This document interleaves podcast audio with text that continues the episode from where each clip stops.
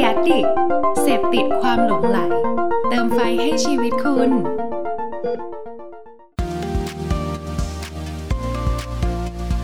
Addict Talk ชวนเพื่อนมาเล่าเม้ามอยแบบเจาะลึกสวัสดีครับขอต้อนรับทุกคนเข้าสู่ Addict Talk นะครับรายการไลฟ์ของ Addict นะฮะที่เราเนี่ยจะเชิญชวนนะครับเพื่อนๆพี่ๆนะครับที่อยู่เบื้องหลังความคิดสร้างสรรค์เจ๋งๆต่างๆนะฮะมาพูดคุยกันนะครับแบบสบายๆนะฮะเหมือนเป็นบรรยากาศแบบเม้ามอยนะฮะแต่ว่าการเม้ามอยครั้งนี้ก็เป็นการเจาะลึกเนื้อหาที่น่าสนใจเหมือนกันนะครับว่าเอ๊ะไอเดียหรือว่าสิ่งที่แต่ละคนทำนะครับมันมีความหมายมันมี meaningful แล้วมันมีความท้าทายมีคำแนะนำอะไรบ้างนะฮะที่เราเนี่ยสามารถเรียนรู้แล้วนำกลับไปใช้ได้นะครับก็วันนี้ถ้าสมมติว่าเพื่อนๆเข้ามาแล้วนะฮะอย่าลืมกดแชร์กันได้นะครับแบ่งปันสิ่งดีๆนี้ไปส่งต่อให้เพื่อนๆได้นะครับแล้วก็ถ้าอยากพูดคุยกับแขกรับเชิญของเรานะครับซึ่งวันนี้เนี่ยหลายคนน่าจะรู้อยู่แล้วนะครับก็คือคุณเฟื่องระดานั่นเองนะครับจาก LDA นะฮะระดานะครับก็คือ Ladies of Digital Age นะครับก็ยังไงเดี๋ยวเจอกันแน่นอนนะครับระหว่างที่รอเพื่อนๆนะฮะคือพอพูดถึงความคิดสร้างสรรค์แล้วด้วยที่ Addict เองนะฮะเราก็เป็นสื่อเกี่ยวกับโฆษณาเนาะนะครับดังนั้นครับมีอันนึงที่ผมอยากจะมาแนะนำให้เพื่อนๆได้รู้จักกันเลยเพราะว่าเป็นอีกหนึ่งงานนะฮะที่ตอนนี้เนี่ยเขามีการจัดงานสดๆร้อนๆณเวลานี้อยู่เลยนะครับเป็นงานที่ชื่อว่า AdForum Phoenix Preview นะครับโดยที่งานนี้ครับเดี๋ยวผมลองเข้าให้ดูสดๆเลยนะครับคือมันเป็นงานที่คล้ายๆกับในช่วงหลายสัปดาห์ก่อนที่ผมเคยมาแนะนำเนาะของ Cannes Lions นะฮะที่เป็น Lions Live แต่ว่าอันนี้เนี่ยเป็นอีกงานนึงครับที่ AdForum ก็เป็นสื่อเจ้าใหญ่เหมือนกันนะครับโดยครั้งนี้เนี่ยเขาก็จัดเป็นงาน Phoenix ขึ้นมาเนี่ยเป็นครั้งแรกเลยนะครับเป็นงานออนไลน์คอนเฟอเรนซ์อันนึงฮะที่ผมเองรู้สึกว่าระบบเขาทำดีมากนะครับผมได้มีโอกาสดูไปตั้งแต่ช่วงเย็นนะฮะก็เนี่ยครับเข้ามาจะมีห้องแชทต่างๆนะครับตอนนี้มีเซสชั่นที่เกิดขึ้นนะครับมีเมนสเตจนะฮะเดี๋ยวผมลองเข้าไปดูนะครับตอนนี้ระหว่างเมนสเตจนี่ก็นี่ครับระหว่างตอนนี้น่าจะเป็นช่วงพักเบรกอยู่นะฮะแต่ว่าก็ยังมีเซสชั่นอื่นๆเยอะแยะมากมายนะครับที่มีแขกรับเชิญเนี่ยจากทั่วทุกมุมโลกเลยนะครับเขาไลฟ์มาพูดคุยกันนะครับยังไงก็เข้าไปลองรับชมดูกันได้นะครับงาน AdForum Phoenix Preview นั่นเองนะฮะซึ่งงานนี้ผมได้เป็นมีโอกาสเป็นหนึ่งในกรรมการของงานประกวดครั้งนี้ด้วยนะฮะก็มีตัวแทนคนไทย2คนนะครับคือผมเองแล้วก็คุณเติ้ลจากเอเจนซี่ Brilliant Million นั่นเองนะฮะก็ยังไงไปติดตามกันดูได้นะครับเป็นอีกหนึ่งงานที่แบบเขาจัดฟรีๆแล้วผมรู้สึกว่ามันได้เรียนรู้อะไรเยอะมากแน่นอนนะฮะโอเคนะครับก็วันนี้นะครับเกริ่นนิดนึงนะครับว่าหลายคนอาจจะสงสัยว่าตอนนี้เราตั้งแคปชั่นว่า Women's Generation นะฮะคืออะไรนะครับคือ Girl Gen หรือเปล่านะครับจริงๆแล้วก็คือผมเล่าเบื้องลึกเบื้องหลังละกันนะฮะว่าจริงๆธีมในเดือนนี้นะครับก็คือนี่แหละเราจะไปพูดคุยนะครับกับผู้หญิงนะฮะที่เขาเนี่ยอยู่เบื้องหลังความคิดสร้างสรรค์เจ๋งๆนะครับเป็นคนที่เป็นทั้งในแง่ของผู้บริหารเป็นคนที่อยู่เบื้องหลังไอเดียหลายๆอย่างที่เราเนี่ยอาจจะไม่เคยรู้มาก่อนว่าสิ่งเหล่านี้เลยแหละเกิดจากคนคนนี้แล้วเบื้องลึกเบื้องหลังของเขาเนี่ยเป็นยังไงนะครับดังนั้นเนี่ยตลอดทั้งเดือนนี้นะครับเราจะมีผู้หญิงทั้งหมด9ท่านนะที่เราคัดเลือกมาอย่างดีเลยนะครับแล้วเราก็จะเรียนเชิญเขานะครับไปถ่ายทำเขาเนี่ยมานำเสนอในรูปแบบต่างๆนะครับซึ่งอย่างวันนี้เองนะครับก็เป็นคนแรกของเราก็คือคุณเฟื่องระดานั่นเองนะครับโอเค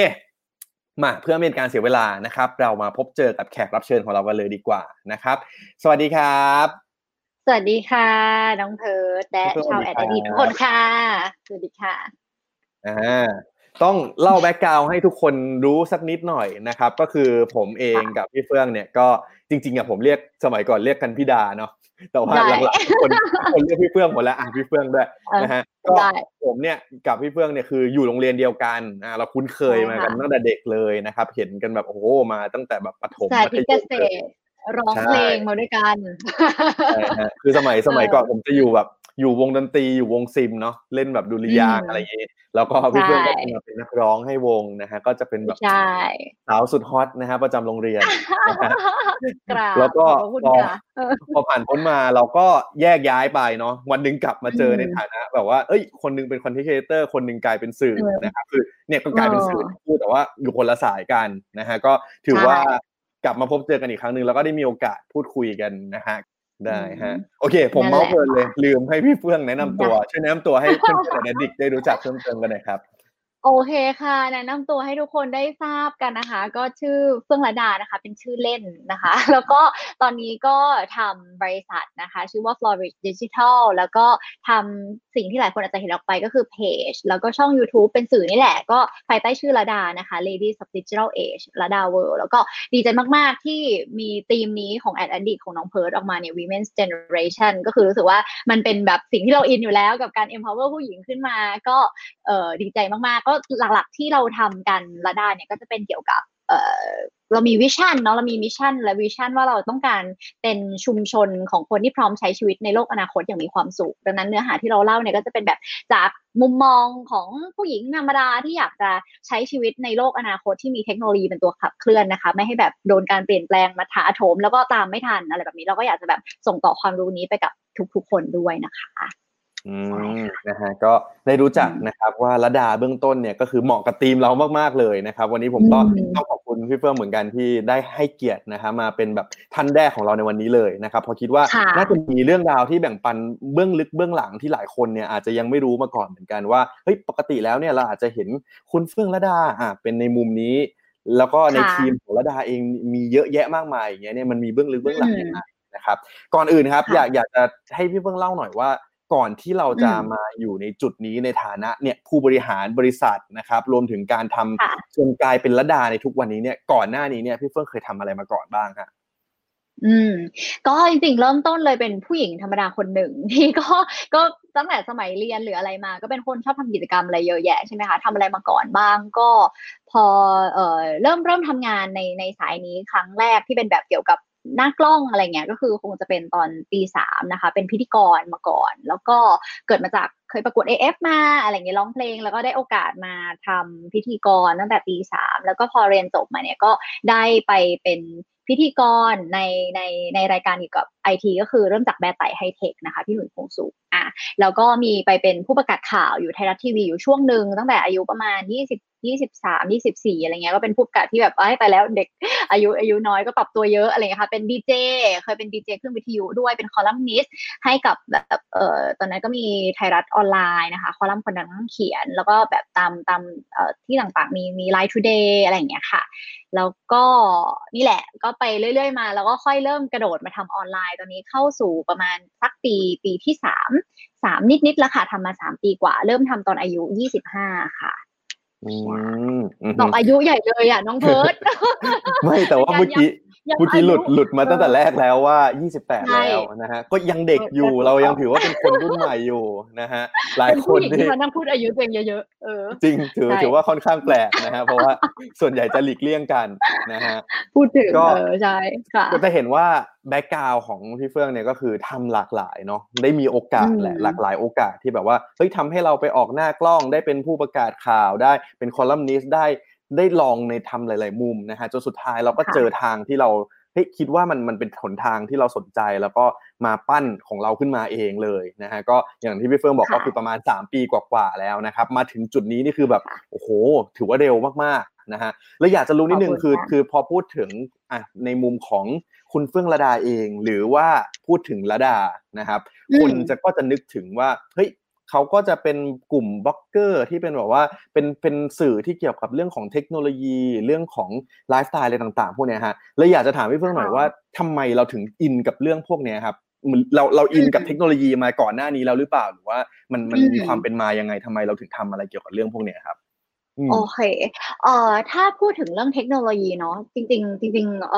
ถ้าย้อนกลับไปตั้งแต่ก่อนที่เฟื่องจะมาทำตรงนี้เลยเด็กๆเคยมีความสนใจด้านนี้อยู่แล้วจริงๆแบ็คกราวด์คือคุณแม่เป็นอาจารย์นะคะเป็นด็อกเตอร์สอนวิชาเคมี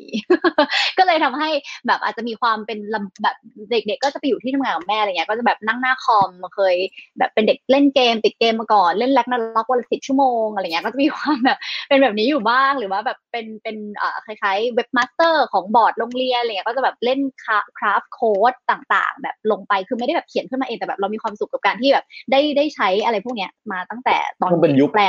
ยุคไฮไฟฟ์เนี่ยเลยใช่ยุคไฮไฟฟ์แล้วก็ยุคแบบ board.dserver.org เป็นแบบสมัยนั้นเราก็แบบเปิดโรงเรียนฮอกวอตส์ออนไลน์ของเราด้วยเปื่อยตอนเด็กๆอะไรอย่างเงี้ยค่ะทีนี้ ก็พออันนั้นเป็นแบบวัยเด็กเนาะช่วงประมาณม.ประถมถึงประถมปลายถึงม.ต้นม.1 ม.2แล้วเราก็เริ่มเป็นสาวแล้วพอเป็นสาวปุ๊บความเป็นสาวเนาะผู้หญิงในสังคมเนี่ยมันก็ถูกเปลี่ยนแปลงไปว่าเราก็ไปมีความสนใจด้านอื่นเพิ่มเติมคือมีความสนใจหลายอย่างเช่นแบบภาษาดนตรีอะไรอย่างเงี้ยค่ะแล้วก็เลยมาสายนี้ยาวเรียนอักษรจุฬาซึ่งแบบก็คนละสายสุดๆแต่ว่ากลับมาเข้ามาสู่แวดวงเทคโนโลยีครั้งเนี่ยอันนี้คือต้องขอบคุณเสมอพูดตลอดเวลาว่าเป็นพี่หนุ่ยพงศุขเป็นคนชวนมาเข้ามาสู่รายการแบร์ไตไฮเทคตอนนั้นเอาจริงๆคือเราไม่ได้ติดตามเทคโนโลยีอะไรมาสักพักแล้วแหละเพราะเราก็แบบสายอักษรนะเนาะเด็กอักษรก็คือเนิร์ดอยู่กับหนังสือมีความวรรณกรรมมันคือแบบคนละเรื่องเลยกับอันเนี้ยแต่ว่าคือพอคือพี่อย่างที่พี่เล่าให้ฟังแบบอย่างที่เพิ่งเล่าให้ฟังคือเพิ่งทำพิธีกรมาก่อนแต่ว่าตอนที่เป็นพิธีกรตอนแรกอะคือเราชอบเนื้องานว่ามันได้เรียนรู้เรื่องใหม่ๆตลอดเวลาแต่เราไม่ชอบเนื้อหาที่เราพูดออกไปเพราะว่าเริ่มแบบตอนนั้นอยู่ช่อง True Insight ก็คือเป็นแบบข่าวบันเทิงซึ่งเราไม่ชอบเลยเรารู้สึกว่าทำไมเราต้องไปรู้เรื่องคนอื่นด้วยคือแบบมันไม่ตรงกับจริตของเราอะไรเงี้ยเราก็รู้สึกว่าพอเรียนจบดันได้ทำสายเดิมคือพิธีกรแต่ว่าเนื้อหาที่เรานำเสนออะคือมันแบบมันคือเทคโนโลยีแล้วพี่อะโชคดีที่เข้าไปอยู่ในช่วงที่แบบเทคโนโลยีมันกำลังก้าวเข้าสู่จากนิชไปสู่แมสอย่างเงี้ยพี่ก็รู้สึกว่ามันคือทุกวันมันคือเรื่องแปลกใหม่ที่มันสนุกจังเลยมีเทคโนโลยีทำให้ชีวิตเราดีขึ้นมันแบบแล้วเราแบบมันอาจจะเป็นโชคดีด้วยที่มาจากด้านของคนที่ไม่รู้เรื่องอะไรเลยแบบว่าเราเลยต้องพยายามศึกษาเรื่องที่มันดูเป็นภาษายากๆแบบคำศัพท์เทคนิคเรื่องซับซ้อนอะไรมากมายให้แบบในเวอร์ชันที่แบบเราต้องเข้าใจได้แล้วเราก็จะเล่าออกมาในภาษาที่เราเข้าใจได้และทีนี้ปลายทางปุ๊บเขาก็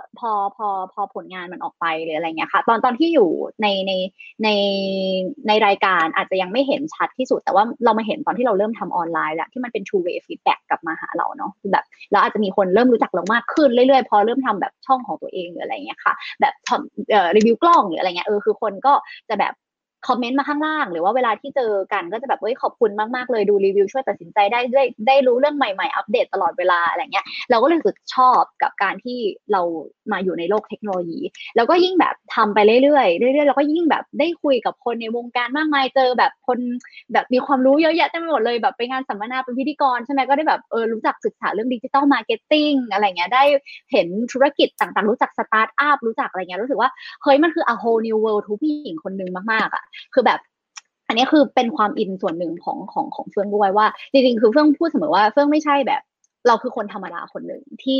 ที่ดันบังเอิญโชคดีได้มาอยู่ในวงการเทคโนโลยีซึ่งจริงๆแล้วพอเราเข้ามาอยู่อ่ะมันไม่ได้เป็นเรื่องที่ยากจนเกินไปคือสเตอริโอไทป์ของสังคมไทยอ่ะคือเนื่องจากเป็นทีม Women's Generation นะคะเราก็จะมีอินเนอร์ตรงนี้ออกมาเต็มที่คือสเตอริโอไทป์ของสังคมไทยอ่ะคือเป็นการมองว่าผู้หญิงก็ต้องมีแพทเทิร์นแบบนึงใช่ไหมเช่นแบบก็ต้องสวยเป็นบิวตี้บล็อกเกอร์ต้องแต่งหน้าต้องอะไรแบบอย่างนั้นนะซึ่งในมุมเราคืออาจจะโชคดีที่เราแบบเป็นคนแต่งหน้าไม่เป็นทำผมไม่เก่งอะไรนี่ก็คือผมทีมงานทำให้นะคะน้องทำให้คือทำอะไรไม่เป็น เราก็เลยอาจจะบอกว่าเราไม่ได้เกิดมาด้วยความสามารถด้านนี้แต่ว่าเราก็รู้สึกว่าทุกคนไม่ได้จำเป็นจะต้องไปตามแพทเทิร์นนั้นนะว่าผู้หญิงเป็นได้แค่นี้อะไรเงี้ยอย่างเทคโนโลยีเราก็อินมากเรารู้สึกว่าผู้หญิงก็ทำได้แล้วพอเป็นผู้หญิงเล่ามันได้อีกมิตินึงด้วยนะในความรู้สึกของแบบตัวเองอะไรเงี้ยมันก็เลยเป็นจุดเริ่มต้นว่าเราอ่ะไม่อยากเก็บเรื่องนี้ไว้คนเดียวแล้วเราก็เชื่อมากๆว่าเราอ่ะอยากจะทำให้ผู้หญิงใครก็ตามที่มีอินเนอร์แบบเดียวกับเราอ่ะคือสุดท้ายคือจริงๆที่มีความแบบเชื่อผสมผสานกันหลายอย่างเนาะรู้สึกว่าจริงๆเราเชื่อในเรื่องของความพยายามการเรียนรู้แล้วก็พัฒนาตัวเองด้วยแบบให้ผู้หญิงสมมติผู้หญิงคนนึงจะมีที่ในสังคมรู้สึกประสบความสำเร็จในตัวของตัวเองอะไรเงี้ยมันไม่ได้มีแบบชาแนลเดียวแพทเทิร์นเดียวที่คุณจะต้องแบบร้องเพลงสวยเต้นอะไรเงี้ยซึ่งเราก็เคยแบบอยู่บนเส้นทางนั้นมาก่อนแต่พอไปถึงคือพี่ก็เป็นคนกลางๆในทุกๆอย่างพี่ก็ไม่ได้แบบว่าเก่งในด้านนั้นจนแบบเฉิดฉายอะไรเงี้ยแต่พอมาตรงนี้ใช่เราคือเป็ดใช่เราคือเป็ดเราคือคนกลางๆสำหรับทุกอย่างอะไรเงี้ยแต่ว่าพอได้มาทำเทคโนโลยีอย่างเงี้ยคือเรารู้สึกว่ามันได้ดิมันแบบมันรู้สึกเราก็มีหนทางอื่นๆที่เราจะสามารถทำได้เหมือนกันอะไรเงี้ยเราก็เลยรู้สึกว่าเราอยากจะดึงน้องๆหรือว่าแบบสาวๆรุ่นใหม่ที่มีอินเนอร์แบบเดียวกับเรามาร่วมทับไปด้วยกันกับเราในการทำสิ่งนี้ซึ่งมันก็จะตอบโจทย์แล้วก็วินด้วยว่าก็จะมีคนมาช่วยเล่าคอนเทนต์ที่เราอินแบบเทคโนโลยีมากขึ้นนอกเหนือจากตัวเราอะไรประมาณนี้ค่ะจริงๆนี่ก็คือที่มาเนาะว่าทำไมถึงเกิดการรีแบรนด์นะฮะจากเฟื่องระดาทำไมกลายเป็นระดา Ladies of Digital Age นะฮะอย่างเงี้ยอยากจะรู้เพิ่มเติมพี่เฟื่องว่าแล้วตอนที่เราคัดเลือก น้องๆที่เข้ามาเนี่ยเป็นหน้ากล้องที่เป็นตัวแทนคนที่แบบว่ามาคอยเล่าเรื่องเพิ่มเติมแล้วเนี่ยเห็นน้องๆหลายๆคนเนี่ยตอนนั้นเราคัดเลือกยังไงบ้างครับอันเนี้ยจริงๆแล้วอ่ะจะบอกว่าเราเรียกกันภายในตลอดว่านี่ที่แบบเห็นออกไปน้องออยน้องเติ้ลอะไรอย่างเงี้ยคือเป็นแบบระดับแบตศูนย์สำหรับพี่คือพี่เป็นคนไม่รู้เป็นข้อดีข้อเสียคือมันเป็นเหรียญสองด้านนะเนาะคือพี่แบบว่าเป็นคนที่คิดอะไรแล้วชอบลุยเลยทำเลยเหมือนบางทีมันยังไม่ได้แบบชัดเป็นรูปเป็นร่างที่สุดอะไรอย่างเงี้ยทีนี้เราก็อันนี้ทีมงานทั้งหมดทีนี้เราก็เหมือนกับว่ายังไงดีอะเราคัดยังไงใช่ปะคือเราก็อันดับแรกคือจะบอกว่าทีมที่เห็นน่ะเดี๋ยวขอย้อนไปแบบวันแรกๆแบบนึงว่าแบบเราอ่ะคือเราตั้งใจที่เราจะทำเป็นแบบช่องที่ให้ความรู้อยู่แหละแบบเอาเนื้อหานำเนาะเหมือนไม่ได้แบบอยากจะเป็นแบบยูทูบเบอร์ที่สุดเหมือนลองทำแล้วแหละแต่คิดว่าไม่ใช่เหมาะกับตัวเองที่แบบเป็นไลฟ์สไตล์เป็นเราเซนทริกอะไรเงี้ยอันนี้เราอยากจะเป็นคอนเทนต์เซนทริกใช่ปะทีนี้โจทย์มันก็คือว่าที่ผ่านมาเราทรีตเฟื่องระดาเป็นเราพยายามทรีตในภายในของเราเองว่ามันเป็นแบรนด์แต่ว่าสุดท้ายก็ไม่ได้อะไรอย่างเงี้ยอยู่ดีแล้วมันก็แครกไปแครกมาหลายอย่างโจทย์ที่เราแบบต้องตีให้ออกก็คือว่าพอคนติดตามเราจากที่เป็นช่องชื่อเฟื่องระดามาก่อนอ่ะมันต้องหาใครที่มาอยู่หน้ากล้องแล้วไม่โดนต้านอ่ะคือแบบเราอาจจะเคยลองมาหลายๆแบบคือเราส่วนตัวเราแบบเราอยาก empower คนอยู่แล้วเราอยากทำอะไรเงี้ยแต่แบบมันมีไม่รู้ดูอยู่หรือเปล่าแต่ว่า นั่นแหละมันคือเหมือนเรามีน้องคนนึงที่แบบจริงๆเขาก็น่ารักแล้วแบบอะไรแบบเต็มที่มากๆอะไรเงี้ยแต่พอแบบคนมันชินกับความเป็น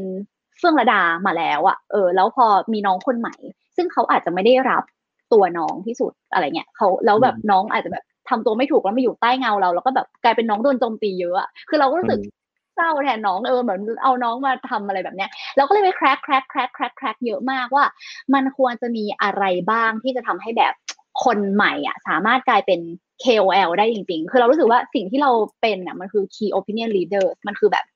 ไม่ใช่พิธีกรหน้ากล้องมันคือยุคสมัยใหม่แล้วเนาะมันคือแบบเราต้องแบบคนนี้ต้องสามารถกลายเป็น Key Opinion Leader ให้ได้แต่ว่าเราก็เลยแบบสกัดมาว่าเราอยากได้คนที่มีอินเนอร์แบบเดียวกับเรานั่นก็คืออยากรู้มากกว่าอยากดังสมมติแบบนึกออกปะเราต้องเป็นคนที่แบบอยากจะพัฒนาตัวเองอยากจะแบบมอบส่งต่อความรู้อินเนอร์ในการทำมันจะมาจากอีกแบบหนึ่งมันจะมาแบบอะไรประมาณเนี้ยแล้วก็อาจจะต้องน่ารักนิดนึงสำหรับแบทแรกอะไรเงี้ยเพราะว่า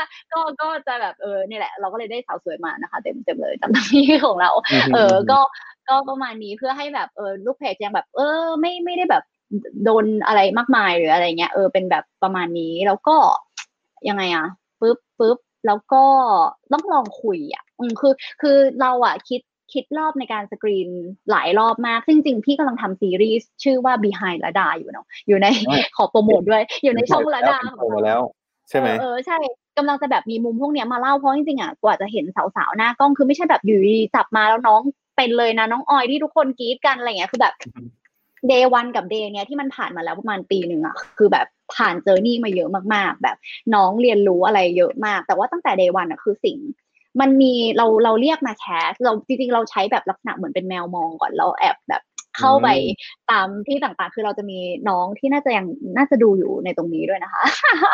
เรามีน้องคนหนึ่งชื่อน้องเสกเขาเผาก็คือว่าเขาจะแบบรู้จักแบบสาวน่ารักเยอะอะไรเงี้ยเราก็สกรีนก่อนว่าอันดับแรกอาจจะแบบเราอยากได้คนที่มีภาพลักษณ์แบบเชื่อในแบบเดียวกับเราว่าอาจจะหนึ่งว่าอาจจะแบบไม่แต่งตัวเซ็กซี่เกินไปไม่ทำอะไรแบบพูดจาหยาบคายอะไรเงี้ยเหมือนแบบเป็นทรงว่าเป็นผู้หญิงที่เคารพตัวเองแล้วก็อยากจะแบบมีภาพลักษณ์ที่แบบดีในแบบที่เรามองว่าผู้หญิงควรเห็นคุณค่าตัวเองในแบบที่ใช้ความรู้ในการเห็นคุณค่าตัวเองอะไรเงี้ยเราก็คัดสกินมาก่อนเราก็จะได้แบบคนมาประมาณนึงเราก็ทักไปหาเขาว่าสนใจไหมคะอะไรเงี้ยมีโปรเจกต์มีความคิดประมาณนี้อัดคลิปส่งไปอะไรเงี้ยแล้วก็มีคนไม่ตอบก็มีแล้วก็มีคนตอบมาก็มีประมาณนึงอะไรเงี้ยแล้วก็เลยเจอแล้วก็เราก็มีหลายรอบเราก็ต้องดูหลายมิติเนาะว่าสามารถพูดได้ไหมอินเนอร์ที่สำคัญกว่าพูดได้ไหมก็คืออินเนอร์ของตัวตนจริงๆข้างในอ่ะเป็นคนแบบประเภทเดียวกับเราหรือเปล่าที่แบบเชื่อในศักยภาพตัวเองอะไรเงี้ยประมาณนั้นแล้วก็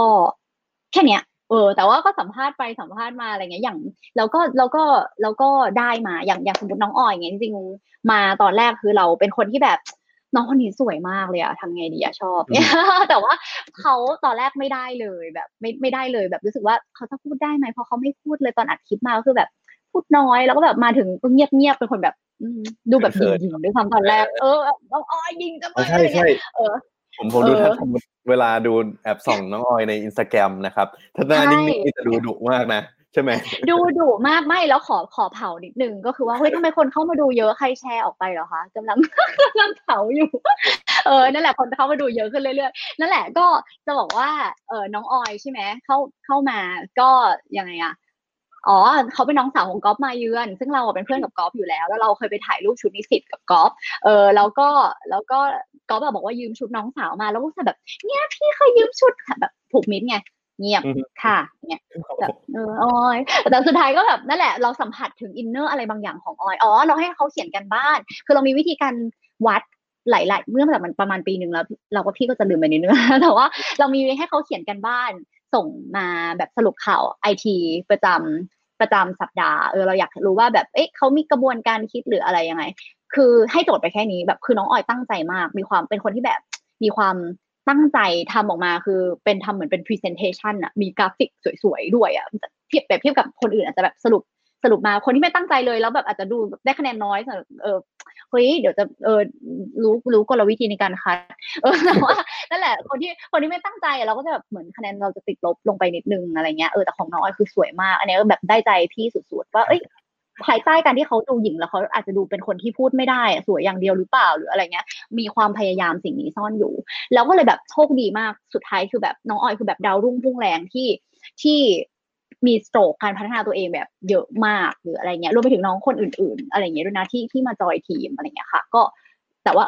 ก็จะเห็นเป็นเคสว่ามันคืออินเนอร์จากข้างในของน้องแต่ละคนอะไรเงี้ยค่ะจริงๆคือไม่เคยรู้เบื้องลึกเบื้องหลังอันนี้มาก่อนเหมือนกันพี่เฟื่องเคยเล่าอะไรให้ฟังที่ไหนไหมไม่เคยเอ็กซ์คลูซีฟมากๆน้องเพิร์ทเลยส่วนผมรู้สึกเหมือนกันว่าพี่เฟื่องเล่าอินมากเพราะว่าจริงๆอ่ะมันทำให้ถ้าแนะนำนะว่าถ้าผู้ชมผู้ฟังที่ดูอยู่นะครับมันอาจจะเป็นเคสอันนึงที่ทำให้เห็นนะว่าจากการเปลี่ยนแปลงเนาะของคอนเทนต์ครีเอเตอร์ที่ตอนแรกเนี่ยเราสร้างขึ้นมาด้วยตัวตนเราเนาะมันเป็นเฟื่องระดามาก่อนใช่ไหมฮะแต่วันนึงถ้าเรามีการรีแบรนด์แล้วมันมีการปรับเปลี่ยนอะไรบางอย่างเนี่ยจะเห็นเลยนะฮะว่ามันไม่ใช่เรื่องง่ายๆนะไม่ใช่ว่าสิ่งที่เราเห็นทุกคนว่าแบบเฮ้ยอยู่ดีๆมีการเปลี่ยนโลโก้มีอะไรมันทำแค่นั้นนะแต่ว่าเบื้องลึกเบื้องหลังมันมีอะไรที่ซับซ้อนมากๆนะฮะแล้วก็เนี่ยอย่างที่พี่เฟื่องเล่าคือแค่หาน้องๆที่มีความเชื่อเหมือนกับเราอ่ะมันก็ยากมากแล้วนะครับซึ่งจริงๆอันเนี้ย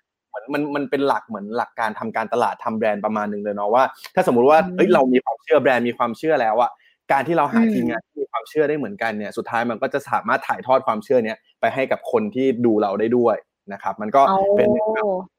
ถือว่าสุดยอดนะฮะแล้วก็จริงๆคีย์เวิร์ดที่ทุกคนเนี่ยถ้าจะนำไปประยุกต์ใช้นะฮะก็คืออย่างที่พี่เฟื่องบอกว่าเวลาเราดูคนน่ะบางทีเราอาจจะไม่ได้แบบว่าเฮ้ยดูคนที่เก่งที่สุดแต่เราอาจจะดูคนที่เขามีความตั้งใจมีความพยายามอะไรอย่างนี้แล้วก็อย่างที่สำคัญก็คือได้แหละมันเคมีหรืออะไรต่างๆมันเหมาะสมกับทีมงานของเรามากที่สุดเนาะใช่จะบอกว่าจริงๆอ่ะมีคนที่พูดคล่องมากถ้าแบบสกิลหน้ากล้องคือแบบเคยพูดแล้วใช่แบบอะไรเงี้ยแต่ว่าเราก็รู้สึกแบบเหมือนก็ไม่เราก็เลือกให้คะแนนไปที่น้องออยมากกว่าอะไรเงี้ยคือเราแบบมันก็ได้แหละอะไรเงี้ยดีใจค่ะก็เป็นที่มาที่ไปนะครับของน้องๆแต่ละคนนะฮะแล้วก็ระดานะครับว่าเอ๊ะมีการปรับเปลี่ยนมาจนกลายเป็นปัจจุบันนี้ยังไงนะครับจริงๆเมื่อสักครู่นี้ที่พอทีมงานเปิดรูปภาพให้เห็นนะฮะเลยอยากถามพี่เฟื่องหน่อยว่าตอนนี้ทีมงานมีกันกี่คนแล้วฮะนี่คือทั้งบริษัทของเราเลยป่ะครับอันนี้มาครบไหมนะก็น่าจะครบเป็นวันทาวน์ฮอลล์นะคะก็ครบก็ปัจจุบันจริงๆมี26คนค่ะมันก็จะมีผัดเปลี่ยนเวียนกันไปว่าแต่ตอนนี้เลขล่าสุดอยู่ที่26คนใช่26คนนี้คือเราแบ่งแบบฟังก์ชันแบ่งหน้าที่กันยังไงบ้างอะเพราะว่าเอาจริงผมว่าค่อนข้างเยอะมากนะเพราะว่าอย่างที่แชร์ไปตอนก่อนที่เราจะมาไลฟ์กันเนาะว่าแบบเฮ้ยผมบอกไปแชร์บางคนเนี่ยตอนนี้อะ Addict มี5คนบางคนเขาบอกโอ้ Addict 5คนนี่ก็เยอะแล้วนะเพราะว่าแบบก่อนหน้านี้ผมยังทำคนเดียวอะไรเงี้ยแต่ตอนนี้ผมมี26คนนี่แบ่งหน้าที่ยังไงกันบ้างฮะ จริงๆพี่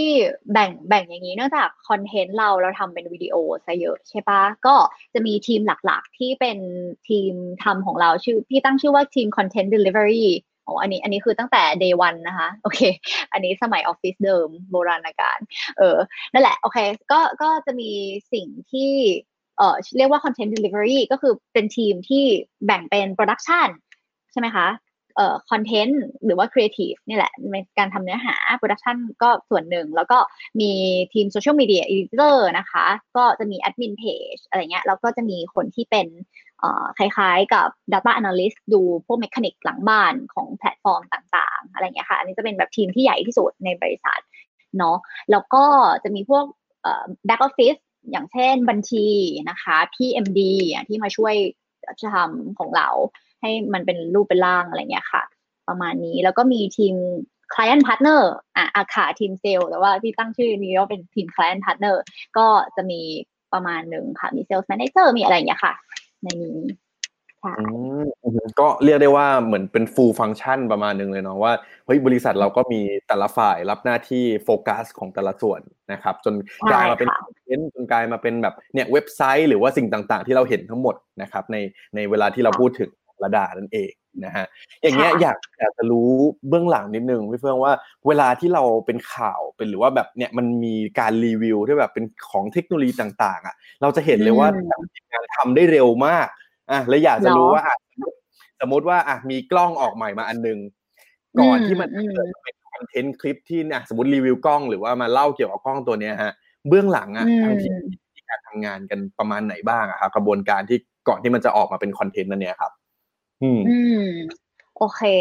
อย่างประเภทรีวิวเนาะจริงๆก็จะเราจะโชคดีหน่อยที่พอเราเป็นแบบเพจเทคโนโลยีแล้วอาจจะเป็นเพจที่ค่อนข้างมีคนตามประมาณนึงเยอะประมาณนึงอะไรอย่างเงี้ยค่ะก็เราก็จะได้ของใหม่เร็วกว่าคนอื่นบ้างในบางครั้งอะไรเงี้ยค่ะก็จะมี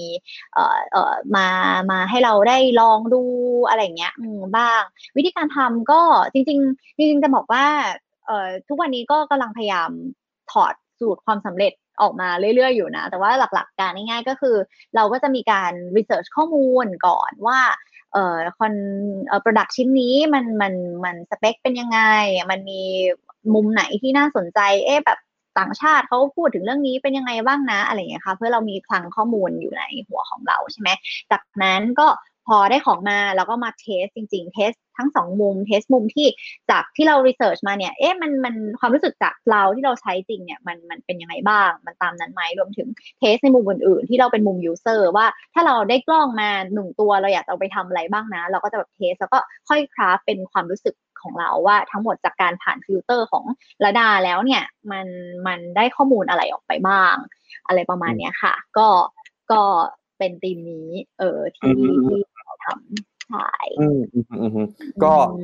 เพื่อนๆก็น่าจะเห็น process มากขึ้นเนาะว่าเฮ้ยเบื้องหลังมันเป็นยังไงนะครับจริงๆมีอันนึงที่พี่ต้องบอกก็คือเหมือนเราต้องเหมือนใช้มันจริงๆอะเนาะเราจะเข้าใจว่าอ๋อนี่มันมีความดีงามยังไงมันมีจุดน่าสนใจ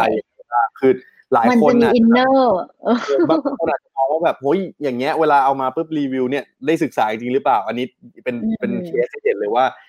ก็ทางระดาเองใช้จริงๆนะฮะคือลองสัมผัสมันจริงๆนะครับก็ถือว่าเป็นตัวอย่างนึงที่ค่อนข้างคือผมรู้สึกว่ามีอินฟลูเอนเซอร์หลายคนในปัจจุบันเหมือนกันที่แบบว่ารับมาบางอย่างแล้วแบบพูดไปโดยที่เราไม่ไ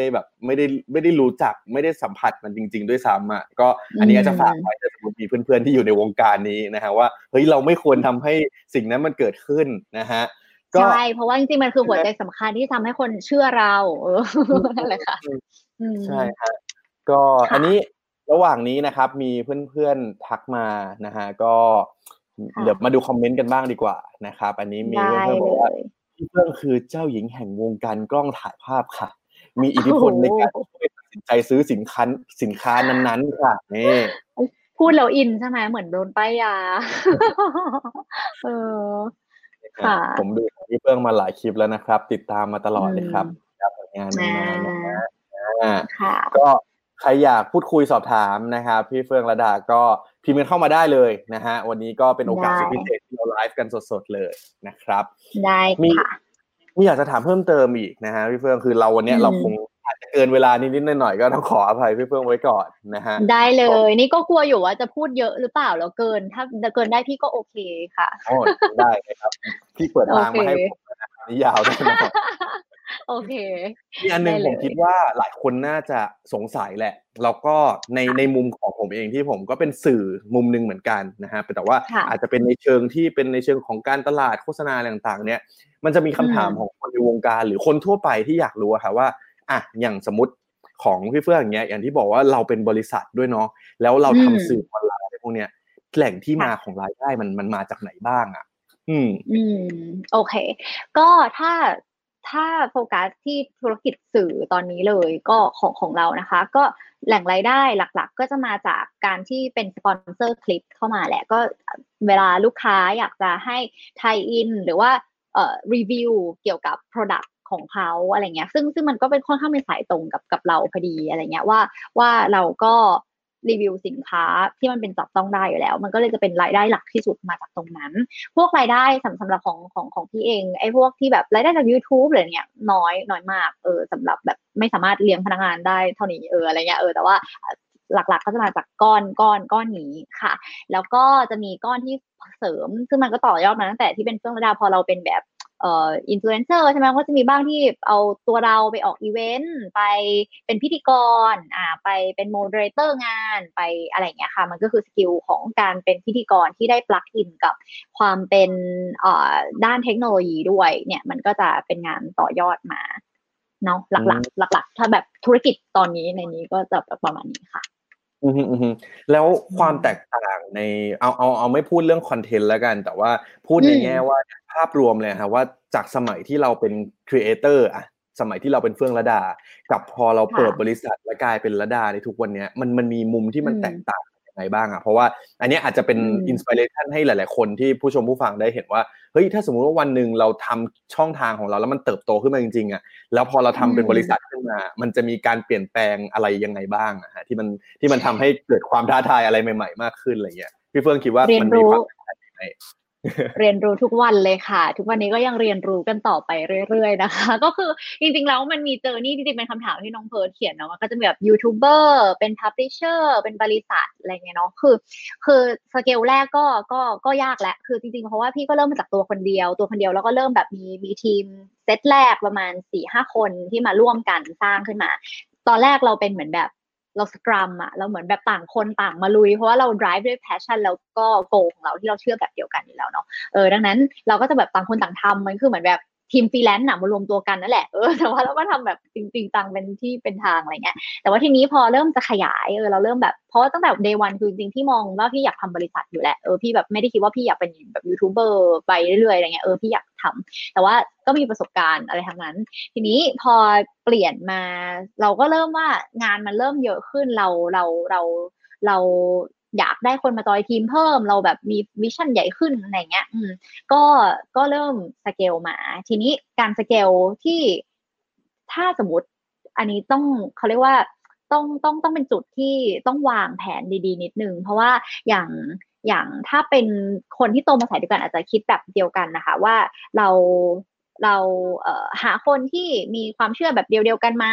แล้วมาสร้างแบบดูที่อินเนอร์ดูที่ไฟดูที่แพชชั่นเป็นหลักแต่ว่าสกิลก็สำคัญเหมือนกันว่าเราต้องการเอาเขามาทำจ็อบฟังก์ชันอะไรชัดๆบ้างนะประมาณเนี้ยมันไม่งั้นมันก็จะเกิดปัญหาว่าช่วงนึงมันก็จะมีทีม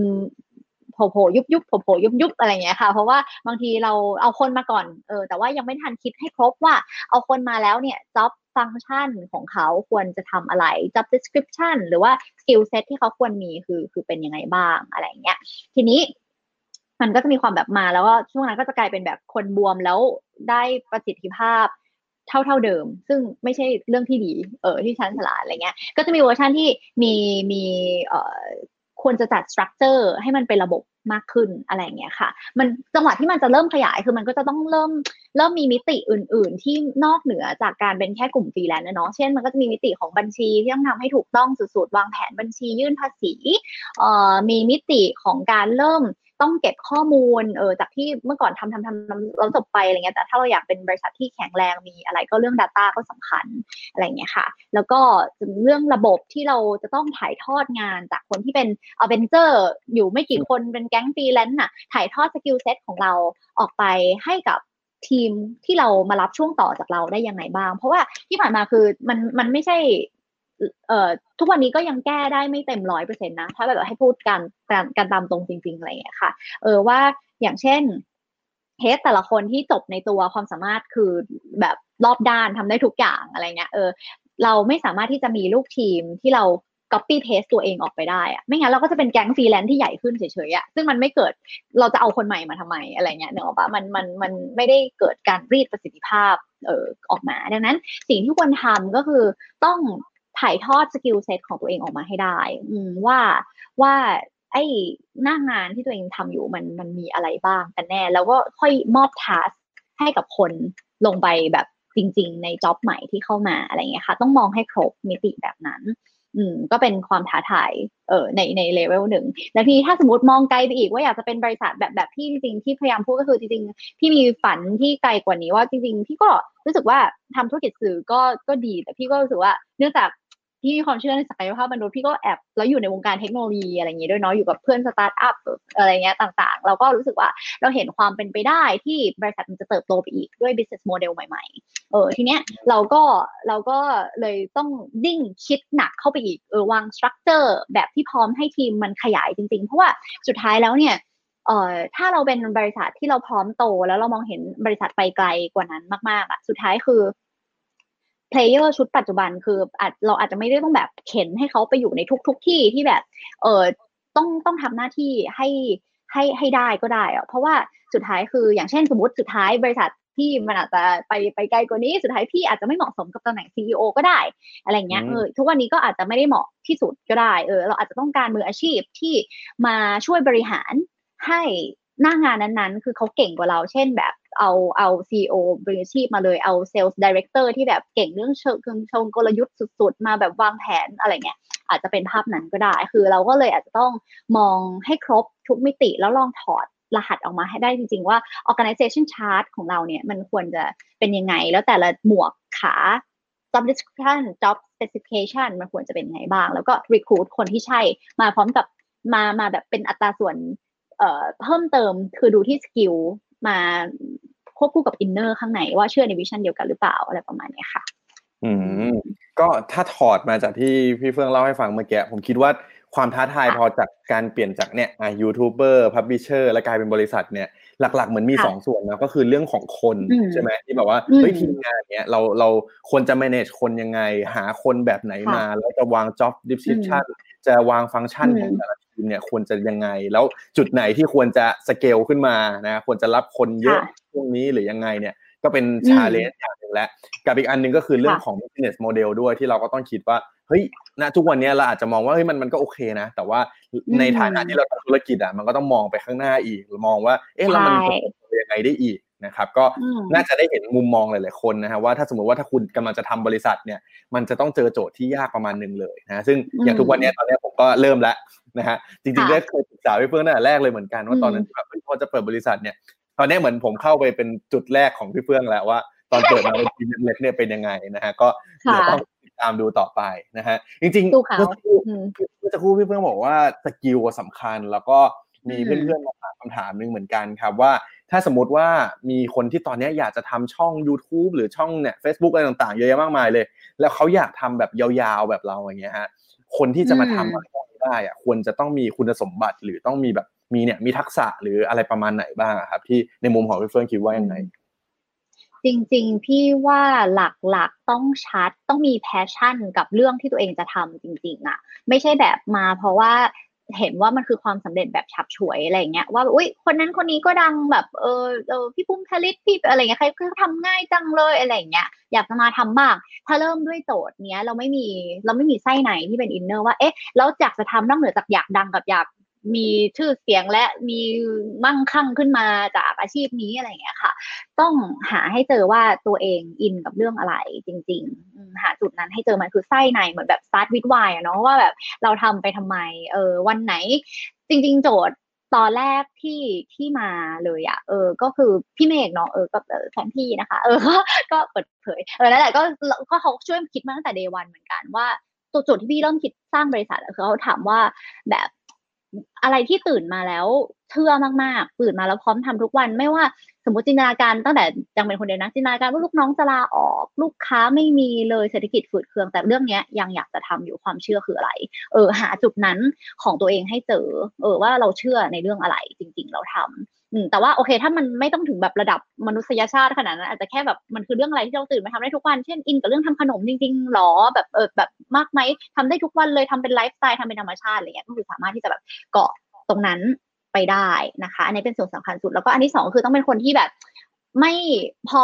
เขาเรียกว่าอะไรอ่ะไม่ยอมแพ้ง่ายๆซึ่งสุดท้ายเพื่อนก็คิดว่ามันจะมาจากไอ้จุดแรกอยู่ดีนะว่าถ้าเราอินกับมันจริงๆเราก็จะแบบต้องทำไปเรื่อยๆช่วงแรกๆมันไม่ง่ายหรอกค่ะยิ่งมาในเวฟนี้แล้วมันอาจจะแบบไม่ได้ง่ายที่สุดกับการที่อยู่ดีจะมาเกิดขึ้นมาเลยแต่ว่าถ้าแบบมีจุดยืนตัวเองชัดยูนิคแล้วมีความพยายามยังไงก็น่าจะไปรอดและมีหนทางนะฮะก็เพื่อนๆนะครับผู้ชมผู้ฟังถ้าอยากจะเริ่มทำอะไรพวกนี้แล้วก็ทำจริงๆจังๆเนี่ยก็ถ้าคำแนะนำพี่เฟื่องก็คือกลับไปถามตัวเองก่อนนะฮะว่าเรื่องอะไรนะครับที่เราอินมากๆนะครับขณะที่ว่าเราใช้ชีวิตกับมันได้ทุกๆวันนะครับตื่นเช้าขึ้นมาทำสิ่งนี้แฮปปี้นะฮะถึงแม้มันจะวันนึงจะหาตังค์ไม่ได้กับมันเลยด้วยซ้ำนะก็ยังอยากจะทำมันอยู่นะครับถ้าเราเจอสิ่งนั้นนะลองทำดูแล้วก็ทำให้มันต่อเนื่องนะฮะก็มีสิทธิ์จะเกิดขึ้นมาได้แน่นอนนะครับค่ะ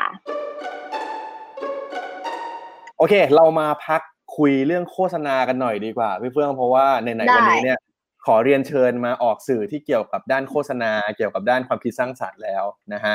ก็อยากจะถามพี่เฟื่องนิดนึงว่าคือปกติแล้วเราก็มีโอกาสเป็นเหมือนตัวกลางในการสื่อสารในการทำโฆษณาให้ลูกค้าหลายๆเจ้าแหละแต่แล้วในฐานะที่เราก็เป็นคนที่เป็นคอน sumer ด้วยเป็นผู้บริโภคทั่วไปที่เราคงได้เห็นโฆษณาในแต่ละวันอยู่แล้วอย่างเงี้ยฮะอยากจะถามได้ว่าในมุมมองของพี่เฟื่องคิดว่าโฆษณาในปัจจุบันเนี้ยแล้วในอนาคตต่อไปครับมันจะมีอะไรเปลี่ยนแปลงไปจากเดิมไหมอะไรที่มันจะมีแบบว่านักการตลาดเขาควรจะให้ความสนใจมากขึ้นไหมหรืออะไรเงี้ยฮะในมุมของเราคิดว่ายังไงก็มุมพี่ถ้าแบบเอาแค่ปัจจุบันนี้เลยก็เห็นเทรนด์ทุกปีเนาะว่ามันจะคนมีสมาธิสั้นลงแล้วก็อยากจะดูอะไรที่มันแบบดึงดูดสุดๆในแล้วเข้าใจในเวลาอันสั้นๆไม่ต้องแบบเสียเวลากับมันเยอะไปนั่งปูอะไรเงี้ยสุดท้ายแบบไปซ่อนคีย์เมสเสจอยู่ข้างหลังแบบอาจจะแบบไม่ใช่เทรนด์นะตอนนี้แล้วเมื่อก่อนคนอาจจะมีสมาธิดูไวรัลดูหนังสั้นได้ยาวอะไรเงี้ยแต่ว่าอันนี้คือแบบไม่ได้อะคือเหมือนถ้าไปห่ออยู่ข้างในมากเราอาจจะแบบเลื่อนผ่านและไม่ดูและนั่นก็เป็นแบบอันหนึ่งที่อาจจะต้องทำให้มันแบบเป๊ะมากขึ้นสั้นมากขึ้นกับอีกอันนึงคือพี่รู้สึกว่ามันจะเป็น personalization มากขึ้นทุกวันนี้มันก็เป็นประมาณนึงแต่ว่าด้วยยุคในอนาคตที่ data มันจะมาเป็นส่วนสำคัญมากๆอะที่เอามันจะเป็นสิ่งที่แบบเขาเรียกว่าแบบ algorithmic marketing ที่เราใช้การ personalize ไปเลยอะว่าแอดสมมติเป็นแอดเดียวกันของเครื่องดื่มน้ำหวานชนิดหนึ่งยิงไปหาหน้าเพิร์ทกับที่เป็นเนี่ยเดโมกราฟิกแบบนี้เป็นแอดมินเพจเป็นหนุ่มอายุประมาณ20กว่าอะไรอย่างงี้ใช่ป่ะบากับยิงมาหาพี่ซึ่งอาจจะเป็นผู้หญิงที่เป็นแอดมินเพจเหมือนกันแล้วแต่ว่าก็มีไลฟ์สไตล์อีกแบบนึงอะไรเงี้ยคือมันจะถูกยิงไปด้วยสิ่งที่ไม่เหมือนกันซึ่งตอนนี้เทคโนโลยีมันทำได้แล้วนะคะอย่างเช่นแบบพวก Alibaba ที่เขาได้ใช้ AI ในการ generate พวกคล้ายๆหน้าตากราฟิกหรืออะไรที่มันไม่เหมือนกันเพื่อแบบไปดึงดูดสิ่งต่างๆแบบออกมาให้เหมาะกับคนนั้นๆโดยที่เขาไม่ต้องมานั่งใช้คนคราฟขึ้นมาอะไรเงี้ยคือที่ว่าเทรนด์มันจะถูกเปลี่ยนไปเป็นมุมนั้นมากขึ้นแต่ว่าถามว่าอนาคตอันใกล้ในประเทศไทยไหมก็อาจจะไม่ได้เร็วที่สุดขนาดนั้นอาจจะแบบสักพูดตอนนี้นะก็อาจจะสักแบบ3ปี5ปีหรืออะไรเงี้ยมีความเป็นไปได้แต่เราก็ไม่รู้เพราะทุกวันนี้เทคโนโลยีมันโตแบบ exponential growth อยู่แล้วเนาะก็ไม่รู้ว่าอะไรจะเปลี่ยนไปบ้างอะไรประมาณเนี้ยค่ะก็2ส่วนเนาะก็คือส่วนแรกคือพี่เฟื่องแนะนำว่าปัจจุบันนะสมมติโฆษณาการสื่อสารน่ะ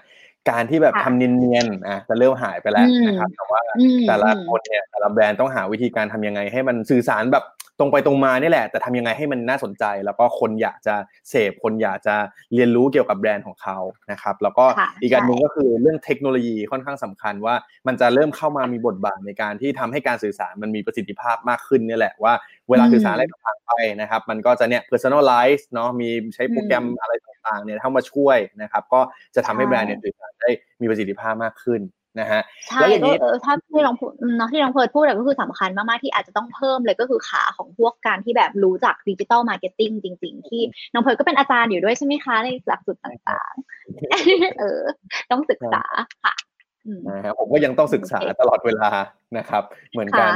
ก็ยังไงถ้ามีเทคโนโลยีอะไรใหม่ๆมาแบ่งปันก็อัปเดตให้เพิร์ทฟังด้วยนะครับแชร์กันโอเค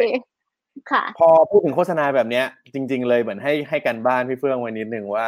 ขอหายกตัวอย่างโฆษณาที่แบบเฮ้ยเราชื่นชอบเป็นพิเศษเนี่ยมาลองเล่าให้เพื่อนๆฟังหน่อยว่าเฮ้ยมีตัวไหนบ้างที่เราแบบรู้สึกค่อนข้างประทับใจกับอันนี้มากๆเลยอะไรเงี้ยฮะ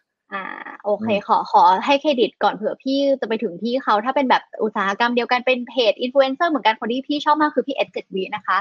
ก็เคยเจอแล้วแหละก็ไปกรีดเขาคือชอบมากคือแบบเข้าไปดูทุกคลิปคือมันแบบโดนที่แบบเรา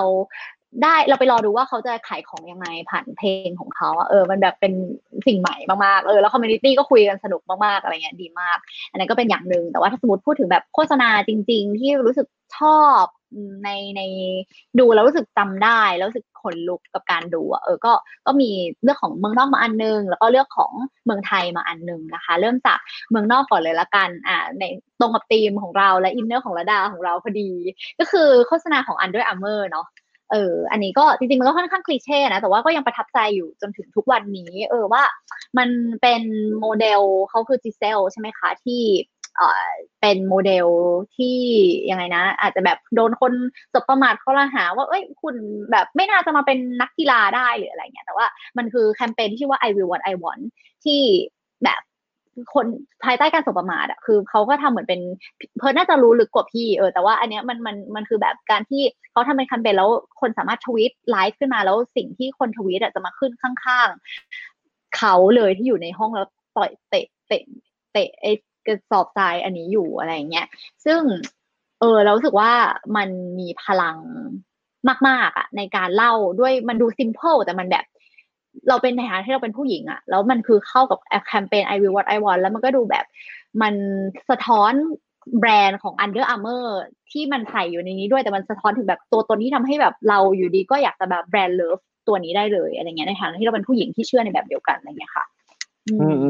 เหมือนผลงานนี้เป็นผลงานแรกๆที่ทำให้แบบ Under Armour กลายเป็นแบรนด์ที่แบบพุ่งขึ้นมาในตลาดประมาณนึงแหละเพราะว่าปกติแล้วถ้าเราพูดถึงเสื้อผ้ากีฬาก็อาจจะนึกถึง Nike Adidas หรืออะไรต่างๆเนี่ยแต่ว่าพอ Under Armour ในช่วงหลังๆเนี่ยทำแคมเปญเนี่ย I Will ขึ้นมาแล้วก็มีต่อยอดไปในมุมต่างๆแล้วหลังจากนั้นเนี่ยกลายมาเป็นแบบอันดับ2ในตลาดขึ้นมาเลยอะไรอย่างเงี้ยฮะก็ถือว่าสุดยอดแล้วก็จริงๆตรงตามธีมอย่างที่พี่เฟื่องบอกเลยก็คืออันนี้มันแสดงให้เห็นพลังเนาะเห็นว่าจริงๆแล้วผู้หญิงทุกคนน่ะมันถึงเราก็จะเจออะไรแบบนี้แหละอย่างที่พี่เฟื่องบอกว่ามันจะมีสเตริโอไทป์ของคนน่ะที่ว่าพูดถึงผู้หญิงปุ๊บก็เฮ้ยผู้หญิงต้องแบบใสๆต้องแบบอ่อนแอต้องอะไรต่างๆอย่างเนี้ยยิ่งเป็นนางแบบเฮ้ยนางแบบเนี้ยจะมาแบบโหมาเล่นกีฬาอะไรอย่างนี้ได้เหรอนะฮะแล้วก็เอาคำสบประมาทของคนทั้งหมดนี่แหละโหมาฉายมาทำอะไรต่างๆให้เห็นเลยว่าเราสามารถเป็นอะไรก็ได้ถ้าเราต้องการนะฮะก็เป็นผลงานที่แบบใช่ได้ฮะเดี๋ยวยังไงเดี๋ยวให้ทีมงานแปะลิงก์ให้เผื่อทางเพื่อนๆจะเข้าไปดูกันเพิ่มเติมนะครับอีกอันนึงครับที่เป็นของไทยล่ะอีกอันนึงอันเนี้ยจะบอกว่าสไลด์มาเจอในความตลกคือสไลด์มาเจออยู่ใน Facebook Watch ใช่ปะแต่ว่าอันนี้เป็นสิ่งที่ไม่ดีนะคะคือเป็นเพจแล้วไม่รู้ดูดไปแล้วก็ตัดเครดิตออกแต่คนไทยก็ถามก็ดูแล้วก็ถามพี่เมฆว่าชอบอันนี้บอกเฮ้ยมันของเป็นโฆษณาเนี่ยไม่มีเลยตัดออกสรุปก็เลยไปหามาว่ามันเป็นโฆษณาอันนี้ก็เป็นของบางจากนะคะแต่ว่าคือดูแล้วก็เหมือนเขาเรื่องราวคือเหมือนแบบเขาก็ไปทำสิ่งที่มันดูซิมเพิลในทุกๆวันนะมันดูเป็นแบบเจอร์นี่ที่เป็นร้านขายข้าวแกงที่เราก็จะเคยเห็นร้านแบบนี้ที่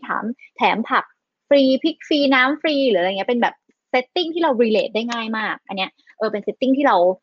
เข้าใจเข้าถึงตัวเราแล้ววิธีการเล่าเรื่องของเขาคือมันค่อนข้างจังหวะดีอะค่ะแบบกลมกล่อมในตัวมันมีความแบบ ฉึบฉับฉึบแบบไม่น่าเบื่อแล้วคำพูดอะไรคือแบบนักแสดงก็เล่นดีทั้งหมดอะไรเงี้ยแล้วสุดท้ายคือมันค่อยๆเฉลยออกมาว่าไอ้เรื่องที่มันดูภายธรรมดาเนี่ยคือมันสะท้อนถึงอินเนอร์ของความสุขแบบยั่งยืนซึ่งสุดท้ายมันก็จะไป relate พอไปรู้เป็นแบรนด์บางจากก็relate กับแบรนด์บางจากนี่หว่ามันคือแบบมุมแบบเนี่ยทำของฟรีไปทำไมแล้วมันก็อันนี้ก็ขนลุกเหมือนกันเหมือนแบบก็คนพนักงานออฟฟิศจะได้มีความสุขตอนสิ้นเดือนอะไรไปดูกันได้นะคะถ้าใครอยากจะขนลุกแบบเดียวกันก็เลยรู้สึกว่าเขาฉลาดในการที่เขาเอาเรื่องประจำวันทุกวันมาพลิกให้มันดูแบบต่างแล้วเห็นอินเนอร์จริงๆแล้วก็อีกอย่างนึงที่ชอบในอันนี้ก็คือแบบว่าแบบร้านอาหารนะปกติคือเขาจะชอบมีรูปติดใช่ไหมว่าใครมากินบ้างส่วนมากร้านทั่วไปก็จะเป็นดาราอุ้ยคนนั้นคนนี้มากินอะไรอย่างเงี้ยอันนี้คือแบบซิมเพิลจริงๆแล้วแสดงถึงแบบอินเนอร์ของเจ๊ขายของร้าน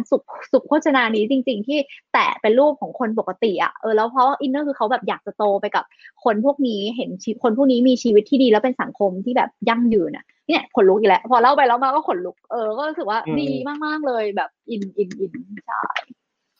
จริงๆในมุมเพิร์ดอะตัวเนี้ยผมรู้สึกว่าแบบเฮ้ยมันสะท้อนปัญหาสังคมอะไรบางอย่างเหมือนกันนะว่าแบบเฮ้ยคนที่เป็นแบบว่าอ่ะคน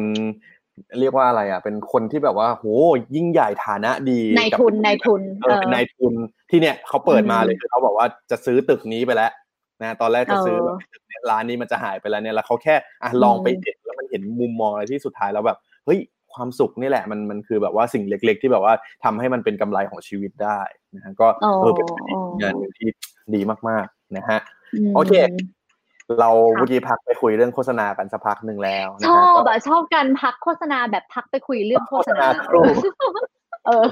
ดีๆครับก็มีคำถามของเพื่อนๆหลายๆอันที่น่าสนใจนะฮะแต่ว่าเดี๋ยวเราเก็บไว้ตอนท้ายสุดละกันนะครับเพราะว่ายังมีอีกหลายเรื่องเลยที่ผมอยากรู้นะฮะก็อย่างที่บอกไว้เพื่อนว่าอาจจะขอเกินเวลานิดนึงนะครับได้ค่ะโอเคถ้ากลับมาพูดถึงธีมเราในครั้งนี้ดีกว่านะครับก็คือเนี่ยพอเดือนนี้Addictเองเราก็อยากจะเชิดชูผู้หญิงแหละว่าผู้หญิงอ่ะในสังคมปัจจุบันเนี่ยคือแบบเฮ้ยมันเรารู้สึกว่าเป็นบุคคลที่ค่อนข้างสำคัญมากๆแล้วก็มีบทบาทมากๆในมุมของเราเองในแง่ของการสื่อสารความคิดสร้างสรรค์เลยฮะก็เป็นบุคคลกลุ่มนึงที่สำคัญมากๆเลยแบบอยากจะคุยกับพี่เฟื่องหน่อยว่าถ้าในมุมมองของพี่เฟื่องครับคิดว่าถ้าพูดถึงผู้หญิงนะในปัจจุบันเนี่ยมีบทบาทในสังคมเนี่ยเปลี่ยนไปจากเดิมไหมนะฮะหรือว่าตอนเนี้ยที่เขาชอบบอกกันสมัยก่อนแบบเฮ้ยความเท่าเทียมเนี่ยผู้หญิงผู้ชายไม่เท่ากันหรือเพศที่3อะไรเงี้ยมันไม่เท่าเทียมกันเนี่ยปัจจุบันเนี่ยพี่เฟื่องมองว่าถ้าเป็นผู้หญิงเนี่ยมันอยู่ในสถานการณ์แบบไหนแล้วในสังคมไทยบ้างก็จริงๆเรื่องนี้ก็เป็นเรื่องที่พี่อินมากเหมือนกันตั้งแต่สมัยเรียนอักษรก็จะมีความเฟมินิสต์ใช่ไหมแต่ว่าจริงๆในภาพตอนเนี้ยพี่รู้สึกว่าผู้หญิงก็ดีขึ้นนะสภาพการโดยรวมอ่ะมันไม่ได้แบบหนักเท่ากับสมัยก่อนที่แบบโอ้ยโดนไม่สามารถเกิดขึ้นมาได้เลยหรืออะไรเงี้ยแบบต่างๆนานามันก็ดีขึ้นแล้วในสถานะแต่ว่าจริงๆแล้วภายใต้การที่มันยังมีสเตอริโอไทป์อะมันก็ยังมีอยู่นะอย่างเช่นสมมติมีสมมติว่าอย่างเช่นเราไปคุยกับผู้ใหญ่สมมติพี่เพิ่งเคยมีประสบการณ์ว่าเพิ่งไปคุยกับผู้ใหญ่ท่านหนึ่งแล้วไปพร้อมกัน2คนเป็นคนจากไปกับพี่เมฆเนี่ยแล้วเรานั่งข้างๆแต่ว่าเวลาถามคำถามแล้วพออธิบายเรื่องเชิงธุรกิจอ่ะเขาสมมติพูดเรื่องธุรกิจเรื่องอะไรแบบที่มันดูเข้าใจอาจจะซับซ้อนนิดนึงเขาจะถามเราย้ำๆเข้าใจใช่ไหมนึกออกใช่ไหมแล้วก็เลือกที่จะไปมองอีกคนนึงที่เป็นผู้ชายมากกว่าเราอะไรเงี้ยเหมือนมันจะมีบ้างเล็กๆน้อยๆที่มันคือคงไม่รู้เรื่องหรอกมั้งเป็นผู้หญิงหรืออะไรเงี้ยความรู้สึกเรานะมันก็จะมีบ้างพวกเนี้ยเล็กๆน้อยๆหรือว่าก็ประมาณนี้หลักๆกับถ้าในมุมที่เราทำอยู่เราก็จริงๆทุกคนก็อินหมดนะเราน้องออยน้องเตอร์เติ้ลหรืออะไรเงี้ยก็ในมุมที่เราเป็นผู้หญิงที่มาเล่าเรื่องเทคโนโลยีอะไรเงี้ยมันก็จะมีคนที่ เป็นเวอร์ชันดีนะแต่ว่าเราก็อาจจะแบบรู้สึกว่าลึกๆเราอยากให้เขามาชื่นชมเราที่เรื่องที่เราเล่าพูดถึงคอนเทนต์ของเราหรือความสามารถของเรามากกว่าน่ารักจังครับสวยจังครับผมนี่ทำยิ้มอะไรเงี้ยดีขอบคุณที่ชื่นชมเราแต่แบบอยากให้โฟกัสที่เนื้อหาที่เราตั้งใจนำเสนออะคือแบบมองข้ามเปลือกนอกเราไปได้ไหมให้แบบเปลือกนอกก็ดีสวยงามเนอะบ้าเราก็อยากจะทำให้ทุกคนมีความสุขอยู่แล้วพร้อมกับการได้รับคอนเทนต์ดีๆแต่แบบช่วยโฟกัสที่ข้างในเราด้วยอะไรเงี้ยค่ะอันนี้ก็ประมาณนี้ค่อนข้างเห็นภาพชัดเจนเนาะว่ามันก็มีความเปลี่ยนแปลงไปที่แบบว่ามันไม่ได้เป็นปัญหาขนาดนั้นหรอกแต่ว่าลึกๆคนเราเนี่ยอาจจะยังแบบว่าเอ็กซ์เพรสโดยไม่รู้ตัวเนาะว่ามันก็จะมีแบบนิดๆหน่อยๆนะฮะแต่ว่ามันถามว่ามันออกเวิร์ดขนาดที่แบบว่าหุ้ยต้องเป็นประเด็นหลักไหมก็อาจจะไม่ได้ถึงขนาดนั้นแล้วนะครับแต่ว่ายังไงวันนี้ก็ฝากกับเพื่อนๆนะฮะที่เป็นที่กำลังรับชมอยู่นะครับว่าลองมองนะฮะลองอย่าไปจำภาพว่าแบบผู้หญิงในภาพเราอ่ะมันต้องเป็นแบบนี้หรือแบบไหนเสมอไปนะครับแต่ว่าทุกคนเรามันสามารถทำอะไรได้มากกว่าที่เราคิดเรากำหนดภาพเขาไว้แบบนั้นนะฮะแล้วอย่างเงี้ยอ่ะถ้าในฐานะของพี่เฟื่องที่เป็นผู้บริหารผู้หญิงซึ่งตอนเนี้ยสังเกตว่ามีเยอะมากเลยนะองค์กรที่มีผู้บริหารเป็นผู้หญิงแล้วก็จริงๆเคยได้มีโอกาสพูดคุยกับหลายๆท่านเลยอย่างเงี้ยฮะแล้วก็เดี๋ยวในเดือนนี้จะมีสัมภาษณ์อีกหลายๆคนเลยและอยากจะทราบในมุมต้นๆว่าเอ๊ะแล้วในมุมของพี่รู้สึกว่าเสน่ห์ละกันของการที่ผู้บริหารองค์กรนั้นเป็นผู้หญิงเนี่ยมันมีความน่าสนใจยังไงบ้างโอเคต่อเนื่องอีกนิดนึงแล้วกันก็ขอไปที่ว่าภายใต้ที่ผู้หญิงถูกสเตอริโอไทป์บางอย่างคือพี่ก็จะไม่ได้บอกว่าพี่คงไม่ได้เฟมินิสต์จ๋าว่าเราต้องการความเท่าเทียมที่สุดในโลกเราคือผู้ชายมันไม่เหมือนกันอยู่แล้วค่ะคือแบบว่าทั้งสองเพศมันมีเสน่ห์หรือความจุดแข็งจุดอ่อนที่มีความสวยงามในตัวของตัวเองที่ไม่เหมือนกันเนาะดังนั้นถ้าถามในมุมผู้บริหารผู้หญิงสำหรับพี่มันเป็นเหมือนเหรียญสองด้านเนาะคือจริงๆพอเราเป็นผู้หญิงหนึ่งอันคือรู้สึกว่าเราน่าจะเทียบกับผู้ชายเราอาจจะมีความละเอียดอ่อนมากกว่ามีความภายใต้ความละเอียดอ่อนมีคำว่าละเอียดอ่อนและละเอียด ละเอียดอ่อนเป็นเรื่องที่ดีที่เราสามารถเข้าใจ empathy ทีมของเรา empathy ลูกค้าหรือกระทั่ง empathy ลูกเพจของเราตอนนี้ว่าแบบมันเขารู้สึกยังไงเหมือน sense อะไรบางอย่างได้ไวกว่าผู้ชายอันนี้อาจจะแบบรู้สึกว่าเป็นมุมนี้นะคะหรือว่าจะมีความละมุนละม่อมกว่าในการที่จะเข้าไปสื่อสารจะอะไรเงี้ยจะเป็นประมาณนั้นแล้วก็จุดที่อาจจะนั่นแบบเขาเรียกว่าเป็นจุดอีกด้านหนึ่งด้านที่ไม่ดีของความเป็นแบบนี้มันก็อาจจะทำให้ความละเอียดของเราเนี่ยมันกลายเป็นส่วนหนึ่งของการที่เราจะเป็น perfectionist เกินไปแล้วเราจะมีโอกาสที่ไป micro manage ทีมได้ซึ่งทุกวันนี้ก็พี่ก็ก้าวข้ามมาหลายสเต็ปเหมือนกันนะคือจริงๆมันทำบริษัททำอะไรเงี้ยมันไม่สามารถที่จะเข้าไป micro manage ในทุกๆอย่างได้เพราะทีมจะไม่มีวันโตแล้วทีมก็ต้องรอเราคนเดียวแล้วทำบริษัทไปทำไมดังนั้นก็คือมันจำเป็นที่จะต้องไม่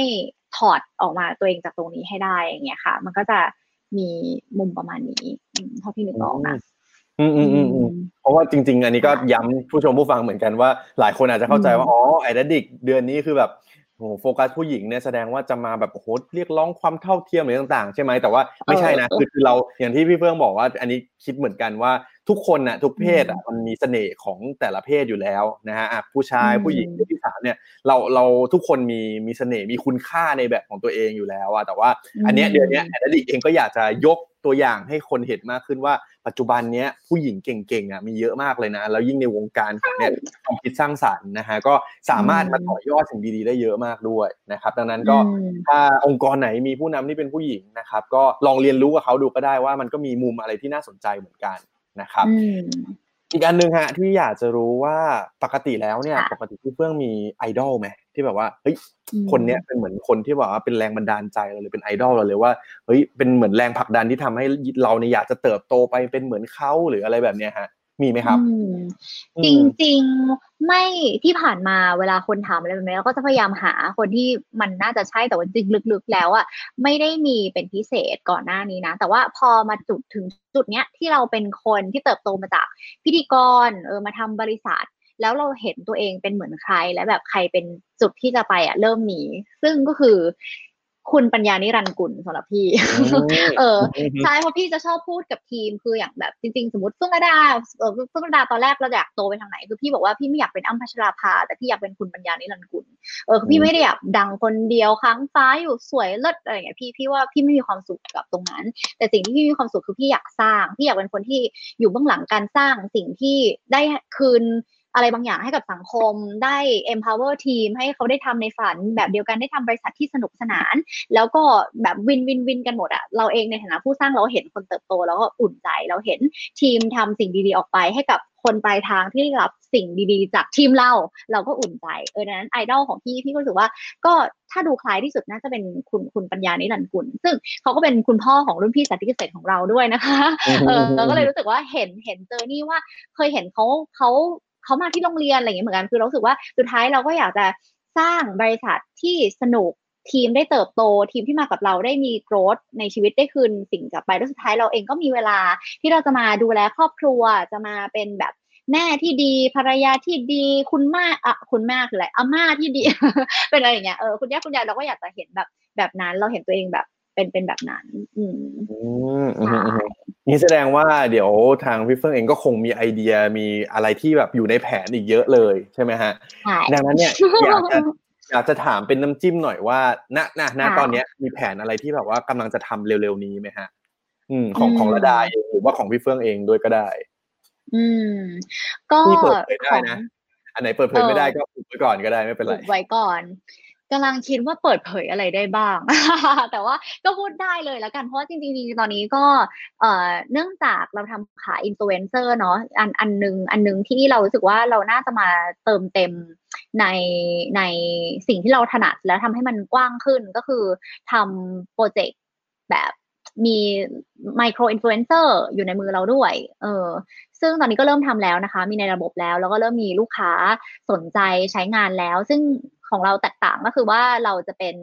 การการันตีโดยเราว่าเราลักษณะการทำคอนเทนต์ของไมโครต่างๆเนี่ยเราหนึ่งคือมันจะมีความเป็นระดาซึ่งเราจะคัดภาพลักษณ์ที่โอเคอะไรเงี้ยว่าสินค้าจะได้ไปอยู่ในมือคนที่แบบดูมีไลฟ์สไตล์แล้วฐานแฟนเขาใช้ได้อะไรเงี้ยประมาณนั้นภาพลักษณ์ไม่เสียแล้วก็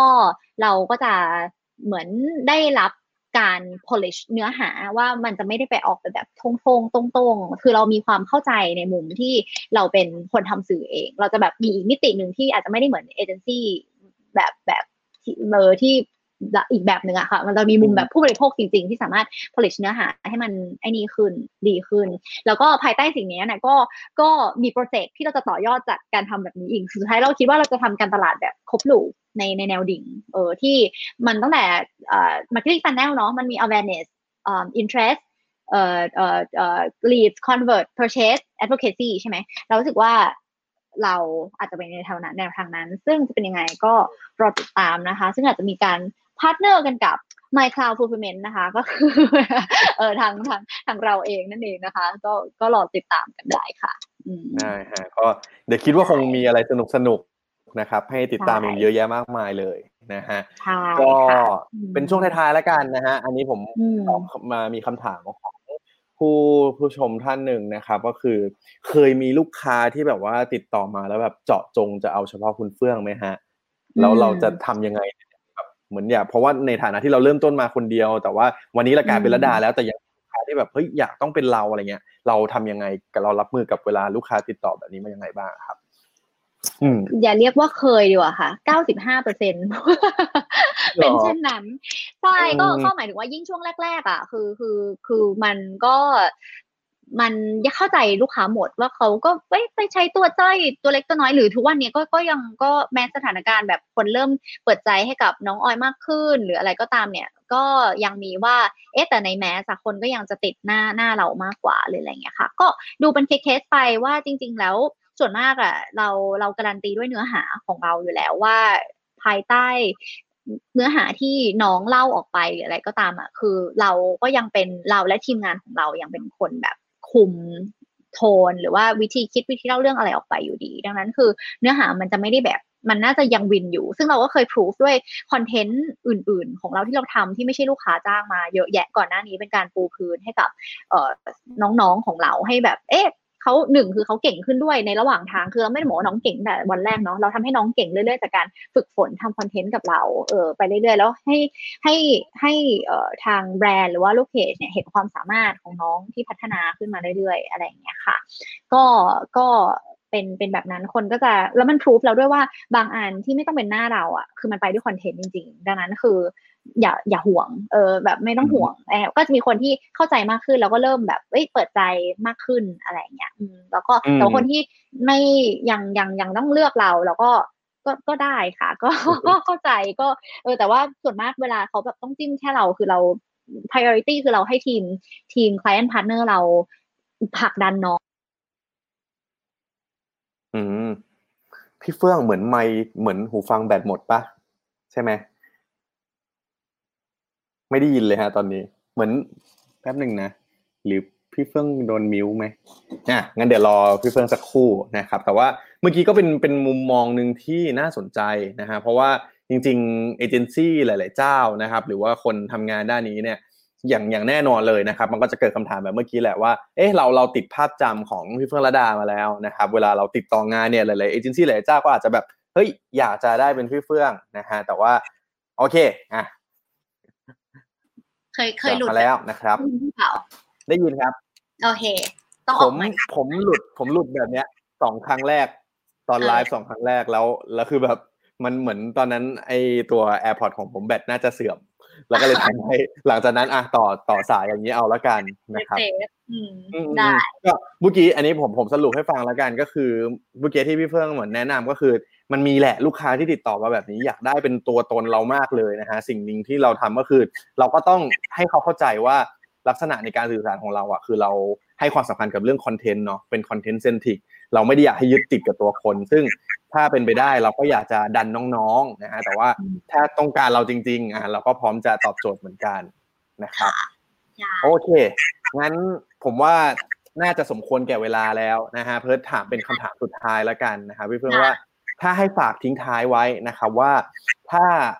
คนรุ่นใหม่เด็กๆรุ่นใหม่อยากจะประสบความสำเร็จแบบเราบ้างเนี่ยพี่เฟื่องคิดว่ามีคำแนะนำอะไรเพิ่มเติมบ้างไหมฮะสำหรับเด็กๆรุ่นใหม่ในยุคนี้ก็อดทนค่ะพยายามแล้วก็อย่าหยุดที่จะเรียนรู้เพราะว่าทุกวันนี้โลกมันหมุนเร็วมากๆแล้วก็ภายใต้ความหมุนเร็วภายใต้โลกที่เทคโนโลยีมันเข้ามาขับเคลื่อนเนี่ยมันมีพื้นที่ให้กับคนที่มีความมุ่งมั่นมีโอกาสที่จะสร้างอะไรขึ้นมาได้เองอย่างที่จริงๆก็เป็นคนธรรมดาคนหนึ่งเลยเป็นคนธรรมดาจริงๆที่เราได้โอกาสจากการเปลี่ยนแปลงของเทคโนโลยีนี้แหละมีอินเทอร์เน็ตมามีอะไรเงี้ยทำให้เราไม่ต้องพึ่งพาช่องเราทำคอนเทนต์ออกมาได้เราอะไรเงี้ยค่ะจริงๆมีโอกาสแบบนี้อีกเยอะมากๆในหลายๆอุตสาหกรรมเราอย่ามองเขาเรียกว่าเทคโนโลยีมาเราปรับตัวเปลี่ยนแปลงไปกับมันแล้วก็เห็นมันเป็นโอกาสมากกว่าว่าแทนที่จะแบบไม่เอาต้านเทคโนโลยีอุ้ยฉันอยู่ของฉันดีกว่าฉันแบบนั่งดูตลกไปวันๆอะไรเงี้ยมันอาจจะทำให้สุดท้ายอ่ะเราถูก left behind ทิ้งไว้ข้างหลังก็ได้ดังนั้นก็พยายามเต็มที่หาช่องทางสื่อสารอะไรใหม่ๆสุดท้ายมันจะต่อยอดกลับมาได้เองอะค่ะในทุกๆสิ่งที่เราทำคืออย่างมันคือแบบที่สตีฟจ็อบชอบพูดนะมันคือ connecting the dots backward อ่ะดังนั้นทำวันเนี้ยมันคือคติในชีวิตของพี่เหมือนกันว่าพี่ก็ไม่เคยรู้ว่าสุดท้ายสิ่งที่พี่ได้ทำมาในชีวิตอ่ะมันจะมาต่อยอดยังไงบ้างแต่ว่าทุกๆวันทุกๆครั้งที่เรามีโอกาสในการทำอะไรเราทำให้เต็มที่แล้วก็ไม่ใช่แค่รอโอกาสเข้ามามาหาเราอย่างเดียวเราต้องออกไปหาโอกาสด้วยได้โอกาสมาแล้วเตรียมตัวให้พร้อมสำหรับโอกาสแล้วก็ได้โอกาสมาแล้วทำโอกาสให้เต็มที่ค่ะแล้วเราก็สามารถที่จะไปต่อได้ใน